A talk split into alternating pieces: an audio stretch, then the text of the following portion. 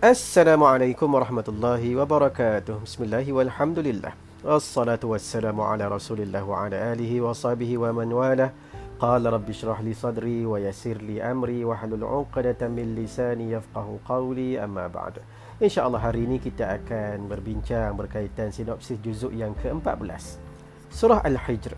Dinamakan sebagai Al-Hijr atau pembatu bersempena dengan kisah kaum Nabi Saleh iaitu kaum Thamud yang mana mereka ini dikenali dengan kemahiran mengukir batu-batu bukit untuk dijadikan rumah sehingga kini kita dapat lihat uh, kesan tinggalan mereka di Madain Saleh. Baik, pada permulaan surah ini disebutkan tentang Al-Quran iaitu pada ayat yang pertama dan diakhiri dengan perintah agar teguh melaksanakan uh, perintah sehingga tibanya saat kema- kematian. Sebab itu tuan-tuan kita kena berpegang kepada Al-Quran sebagai lambang keteguhan beragama. Surah ini dimulai dengan Allah mengkhabarkan bahawa dia menjaga dan melindungi kitabnya iaitu Al-Quran. Kemudian menceritakan tentang apa yang berlaku kepada para anbiya alaihi wassalatu wassalam sebelum baginda Nabi Muhammad sallallahu alaihi wasallam sebagai penguat hati baginda. Terdapat juga peringatan tentang kehebatan penciptaan makhluk yang dicipta oleh Allah Subhanahu wa taala dan tentang hari kebangkitan serta dalil-dalil yang membuktikan dia akan berlaku. Pada ayat yang ketiga terdapat peringatan bahawa terlalu sibuk berada dalam kesenangan dan kemewahan dan juga lain-lain nikmat dunia antara punca yang melalaikan seseorang daripada melakukan amal keba kebaikan. Baik, terdapat juga kisah penciptaan manusia dan jin. Perintah untuk iblis sujud ataupun hormat, tunduk hormat ke Nabi Adam alaihi salam dan keengganan iblis daripada bersujud dan bagaimana ia dihalau daripada syurga dengan sebab sifat sombong dan juga hasad. Seterusnya bagaimanakah usaha iblis laknatullah untuk mengindahkan maksiat agar turut binasa kita ini bersama-sama dengan dia.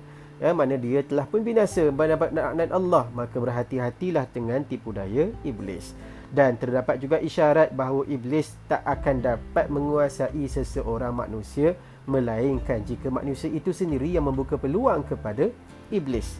Kemudian dalam surah ini terdapat kisah Nabi Ibrahim AS yang diulang perkataan bushra sedangkan hidup dan juga ujian hidup baginda ini amatlah berat.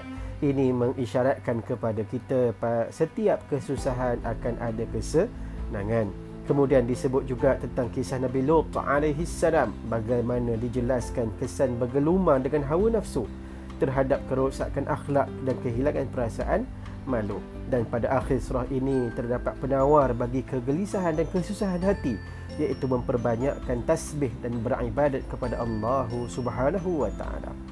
Baik. Dalam juzuk ini terdapat juga surah An-Nahl. Surah ini namanya surah An-Nahl. Ya, dinamakan surah An-Ni'am iaitu nikmat yang banyak kerana disebutkan nikmat-nikmat Allah dalam surah ini. Walaupun dimaksudkan dengan nikmat dalam surah inilah nikmat yang dirasai dengan panca indera iaitu berkaitan dengan kenderaan, pakaian dan seumpamanya tetapi surah ini juga mengisyaratkan kepada kita satu nikmat yang paling besar iaitu nikmat penurunan Al-Quran dan disebut dalam surah ini tentang penurunan Al-Quran sebanyak tiga kali.